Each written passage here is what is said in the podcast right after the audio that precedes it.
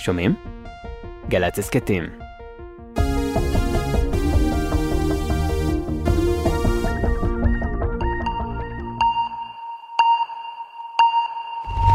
בפלורידה מצב חירום מוכרז בעקבות הוריקן אידליה. שני בני אדם נהרגו בתאונת דרכים כתוצאה ממזג האוויר החריג.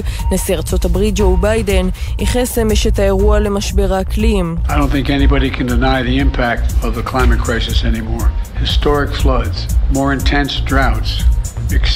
Heat,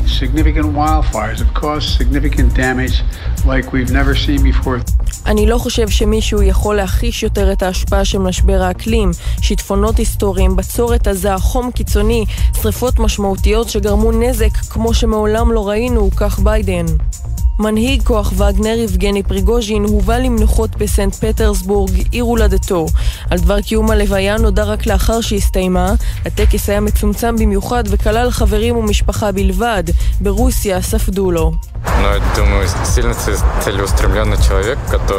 הוא תמיד מיהר וניסה לעשות הכל. הוא רצה לעשות הכל בדרך שלו כפי שחשב שזה נכון, אבל ניסה לעשות הכל למען מולדתו, ספד אזרח סנט פטרסבורג. 92 אלף אוהדים פקדו הלילה את משחק כדורעף הנשים בין אוניברסיטת נברסקה לבין אוניברסיטת אומהה, ובכך שברו את השיא העולמי למספר הצופים הגדול ביותר אי פעם לאירוע ספורט נשים. This is unbelievable for women's athletics to do this in Nebraska. We've dreamed big here tonight. We really dreamed big. We got a lot of great volleyball in the state. This was a celebration day. זה לא יאמן עבור ספורט הנשים, ועוד לעשות את זה כאן בנברסקה. חלמנו בגדול הלילה, יש לנו כדורעף נהדר, והיום זו הייתה חגיגה, סיפר מאמן הנבחרת. וגם רשמו ביומן כל התאריכים בהם טראמפ צפוי להתייצב בבית המשפט, עוד שבוע עוד הפיכה צבאית באפריקה, ומדוע מחלקים בסין כסף לקלות מתחת לגיל 25. יומן החוץ, אנחנו מתחילים. מסביב לעולם ב-15 דקות, יומן החוץ של גלי צה"ל מביא לכם את כל מה שקורה בתבל. ארבעה כתבי אישום, ארבעה תאריכים שונים וארבע מדינות. השבוע נקבעו התאריכים בהם נשיא ארצות הברית לשעבר טראמפ ייאלץ לעמוד בפני בתי המשפט וחברי המושבעים ולהוכיח שהוא חף מפשע. כל זה בזמן שהוא עדיין נערך לחזור ולהיבחר לנשיאות כמועמד של המפלגה הרפובליקנית לבחירות של 2024.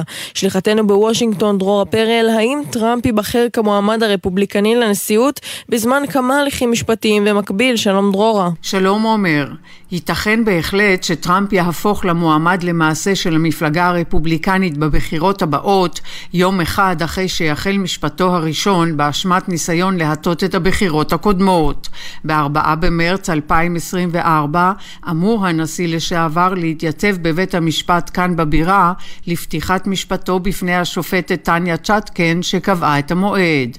יום לפני ההצבעה ביום שלישי הגדול, שנחשב למכריע בבחירות המקדימות, בהן בוחרות טקסס, קליפורניה ועוד כתריסר מדינות את מועמדיהן לנשיאות. לפי כל הסקרים האחרונים, טראמפ ממשיך להוביל בפער גדול על יריביו במפלגה הרפובליקנית. בניו יורק קבע השופט חואן מרצ'אן את 24 במרץ לפתיחת משפטו של טראמפ באשמת תשלום דמי שתיקה לכוכבת הפורנו סטורמי דניאלס לפני הבחירות ב-2016. ב-20 במאי החל משפטו בתיק הפדרלי במיאמי בפרשת המסמכים המסווגים שלקח מהבית הלבן עם סיום כהונתו. בג'ורג'ה הציעה התובעת הכללית פאני וויליס לפתוח את משפטו של טראמפ באשמת ניסיון להפוך את הבחירות במדינה הזו כבר ב-23 באוקטובר הקרוב, אבל המועד עדיין לא נקבע.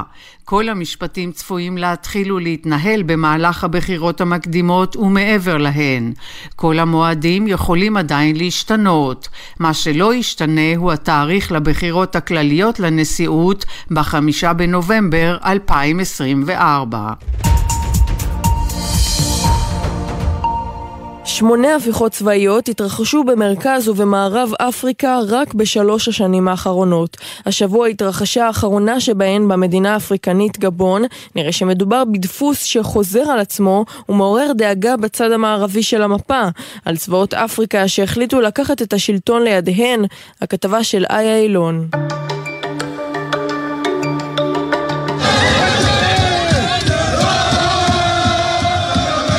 כשנשיא גבון שבאפריקה, עלי בונגו, ניצח בבחירות לנשיאות השבוע, הוא לא חשב שזה מה שיוביל לנפילתו. משפחתו שלטה במשך 56 שנה עד אתמול. לצבא גבון הגיעו מים עד נפש והוא ביצע הפיכה צבאית. במערב הוציאו הודעות מודאגות, וברחובות גבון, כפי שניתן לשמוע, קצת פחות. יש יום עצמאות חדש לגבון, הצבא שחרר את המדינה שלנו. יש לנו את הזכות להיות חופשיים ולהביע את עצמנו. גבון, כידוע, היא לא היחידה. קצת צפונה ממנה נמצאת ניג'ר, גם שם החליט הצבא לקחת את המושכות בידיו. אנחנו, כוחות ההגנה והביטחון, התאספנו היום כמועצה הלאומית של המדינה בשביל לשמור על ביטחון המולדת. כך הודיעו חיילי צבא הרפובליקה של ניג'ר. אבל שתי המדינות האלה לא המציאו את ההפיכה הצבאית באפריקה למודת הניסיון. לפניהן הייתה סודאן.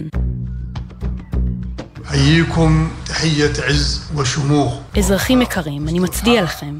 הודיע המנהיג הצבאי של ההפיכה בסודאן, עבד אל פתח אל-בורן. נרשם בהיסטוריה כי העם הסודני התנגד שקבוצה שאינה מאמינה בחופש, שלום ושוויון, תנהיג אותו. לפני כשנתיים שיטת הממשל המשותפת של שלטון צבאי ושלטון אזרחי בסודאן התפרקה. הצבא ביצע הפיכה והאזרחים יצאו למחות ברחובות. נראה שהמדריך להפיכה הצבאית כבר הופץ ברחבי אפריקה. ובקצב הזה רק נותר לטעות מי המדינה הבאה שתיישם אותו.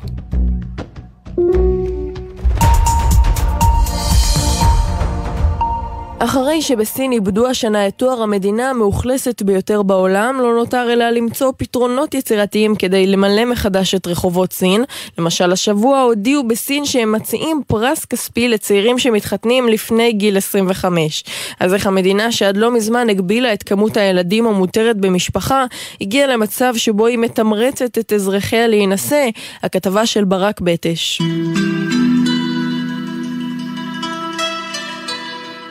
במשך עשרות שנים סין הייתה המדינה המאוכלסת ביותר בעולם, אבל לראשונה משנות ה-60 היא נמצאת בשיעור ילודה שלילי, ואיבדה השנה את התואר להודו. India is the world's populous country now, says the United Nations. Our population 142.86 crores versus China's 142.57 crores. הודו היא המדינה המאוכלסת ביותר בעולם, עקפנו את סין והנתונים צפויים לגדול עוד יותר, כך אמרו בטלוויזיה של הודו. העובדה הזו הצליחה לעורר דאגה רבה בסין והובילה אותה לצעדים די מצחיקים בנושא. כך למשל השבוע הכריז מחוז שם שיעניק פרס כספי עם הקלה בת 25 ומטה. אבל מה הסיבה לירידה בילודה? It has transitioned from a stage where people are looking for companionship. to an era where people are looking for love. מוסד הנישואים השתנה. אם בעבר אנשים חיפשו בנישואים חברות, היום הם מחפשים אהבה. טוענת ג'ין יונג, חוקרת באוניברסיטת סינגפור. עד שנת 2015, בסין הייתה נהוגה המדיניות שהגבילה כל משפחה לילד אחד בלבד. האם המדיניות הזו שכל כך מזוהה עם סין, היא הסיבה שהסינים לא ממהרים להביא ילדים לעולם? The policy was designed to keep birth low, so that China would have the opportunity to grow its economy. It turns out in reality, the one-child policy has far more long-lasting impacts the policymakers intended. In a way, it worked too well. המדיניות נוצרה כדי לשמור על שיעור ילודה נמוך יחסית, וכדי לחזק את הכלכלה הסינית. יוצרי המדיניות לא ציפו להצלחה כזו של השיטה, ובמידה מסוימת אפשר לומר שהיא הצליחה יותר מדי. כך אמרה חוקרת של העם הסיני לעיתון הוול סטריט ג'רנל.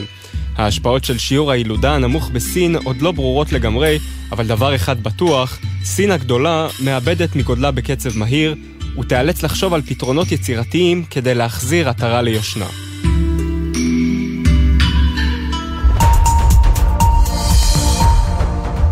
צרפת ידועה בהחלטותיה השנויות במחלוקת ביחס ללבישת סממנים דתיים במרחב הציבורי ובבתי ספר בפרט. השבוע החלטה חדשה עוררה זעם בקרב הקהילות המוסלמיות בצרפת, איסור לבישת שמלות מוסלמיות בבתי הספר. כתבתנו יערה אברהם, מי שהכריז על המהלך היה שר החינוך של צרפת, שלום יערה. שלום עומר. אני לא יודעת אם יצא לך לשמוע את המונח אבאיות, אבל כולנו ודאי נזהה אותן ברחוב. מדובר בשמלות מוסלמיות מסורתיות, הן ארוכות וחלקן כוללות גם כיסוי ראש. מדוע הן עלו לכותרות השבוע? ובכן, בצרפת אסרו על לבישת השמלות הללו בבתי הספר הממלכתיים. הנימוק, השמלות נחשבות ללבוש דתי מסורתי שמנוגד לכללים ברפובליקה החילונית. שר החינוך הצרפתי, גבריאל עטל, הכריז על המהלך ואמר, כשאתה נכנס לכיתה, אתה לא אמור להיות מסוגל לזהות את דתם של התלמידים באמצעות מבט חטוף לעברם. אפשר להגיד באופן כללי שעטל, שנכנס לתפקידו בחודש שעבר, חורט על דגלו את נושא ההגנה על החילוניות בצרפת, והאיסור על לבישת האביות נחשב קיצוני יחסית. עד עכשיו השמלות הארוכות נחשבו לאזור אפור מבחינת איסורי הסממנים הדתיים בצרפת. המוסלמים טענו כי הדת אינה מחייבת את השמלות הללו, ומהשמאל הזהירו כי עלולים להתבלבל ולזהות בנות הלובשות חצאיות ארוכות מטעמים לא דתיים, אלא אופנתיים, כעוברות על החוק. כעת מחאה ציבורית גדולה התעוררה בתגובה להחלטה, והאיסור החדש מעלה לדיון שוב את המחלוקת סביב איסורי הפגנת סממנים דתיים במרחב הציבורי.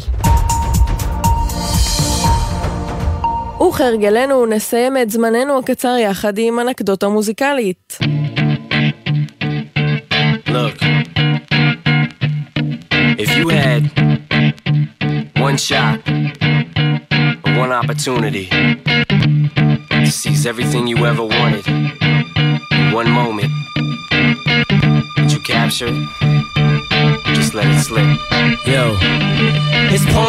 הראפר האמריקני אמינם שלח מכתב אל הכוכב העולה של המפלגה הרפובליקנית, ויבק רמסוואמי, ובו הוא דרש ממנו לא להשתמש יותר בשירים שלו בקמפיין הבחירות. זאת לאחר שרמסוואמי תועד מבצע את השיר הזה שאתם שומעים, Lose Yourself של אמינם, בעצרת בחירות שקיים החודש. אז לאחר הבקשה הזו, הקמפיין של רמסוואמי אמר שהוא יציית לדרישה, והדוברת שלו מסרה שהוא ישאיר את מלאכת הראפ לריל סלים שיידי. וכך גם אנחנו שמסיימים עם השיר הזה של אמינם, אנחנו סיימנו להיום. נגיד תודה לכתבי החוץ שלנו, יערה אברהם, שחר קנוטובסקי, ברק בטש ואיה אילון, עורך הדיגיטל שי ישראל.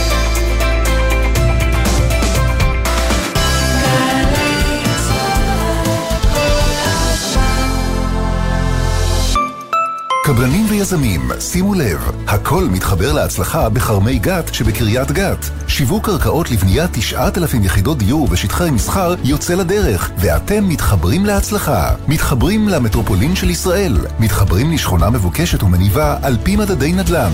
מתחברים למיקום אסטרטגי, תחבורה ונגישות, חינוך, תרבות, פנאי וספורט. תאריך אחרון להגשה, 12 בספטמבר באתר רמי. הכל מתחבר להצלחה בכרמי גת, רשות מקרקעי ישראל. תקשיבו טוב, קניתי עכשיו עם התו הניתן של מנוי פיס מלן את הדברים. קניתי שתי מכופתרות, מכנסונים, מכנסנונים, זה יותר קטן, כפכפים קניתי, שקפקפים לזוויתן, מחשבון, שמרדפים. קניתי, עדן, אל תיגע לי בשמרדפים. יואו, מכור לשמרדפים, תעזוב לי את השמרדף. מנויי הפיס נהנים מתו ניתן ב-30% הנחה לקניות במגוון רשתות. עוד אין לכם מינוי? להצטרפות חייגו כוכבית 3990. תבלולו. כפוף לתקנון ולתנאי ההטבה באתר, המכירה אסורה למי שטרם מלאו לו 18, אזהרה, הימורים עלולים להיות ממכרים, הזכייה תלויה במזל בלבד. בואו לחלום ערים, במופע בהקיץ של להקת המחול קמע, פנטזיה סוריאליסטית אל מחוזות של אופטימיות, ספטמבר בסוזן דלל, פרטים באתר הלהקה. לא צריך להיות גאון בפיזיקה כדי להבין מה קורה לראש כשרוכבים בלי קסדה. עם החזרה לספסל הלימודים, ודאו שהילדים חובשים קסדה בכל רכיבה, מקפידים לרכוב בשבילי אופניים, ואם אין שביל, אז בכבישים שאינם סוענים. וזכרו, הרכיבה על אופניים חשמליים וגלגינוע, קורקינט חשמלי, מותרת רק לבני 16 ויותר שעברו מבחן תיאוריה או מבחן ייעודי וקיבלו אישור הכשרה. שתהיה לכולנו שנת לימודים מוצלחת ובטוחה. הרלב"ד, מחויבים לאנשים שבדרך.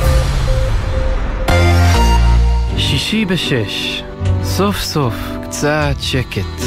אפשר לשמוע ציוץ של ציפור, רשרוש של עיתון, נחירות של שנץ. אבל כדאי לשמוע את שש בשישי. אנשי תרבות, חברה וספורט באים לאולפן גלי צה"ל עם שש תובנות, גילויים חדשים או סיפורים אישיים מהשבוע החולף. והפעם אשכול נבו, שש בשישי, מחר, שש בערב, גלי צה"ל. איך מדינה קטנה במזרח התיכון הפכה למעצמת הייטק? מי הם האנשים המושכים בחוטים בשוק? והאם הבינה המלאכותית עוד תחליף את כולנו? ברוכים הבאים לסיליקון ואדי, סיפורו הייחודי של ההייטק הישראלי. בכל פרק יוסי מלמד, יושב ראש עמותת בוגרי ממר"ם, יושב אחד על אחד עם בכירי התעשייה הכי מדוברת במדינה. סיליקון ואדי, בכל זמן שתרצו, באתר וביישומון גל"צ גלגלצ, ובכל מקום שאתם מאזינים להסכתים שלכם. מיד אחרי החדשות, עידן קבלר ואורי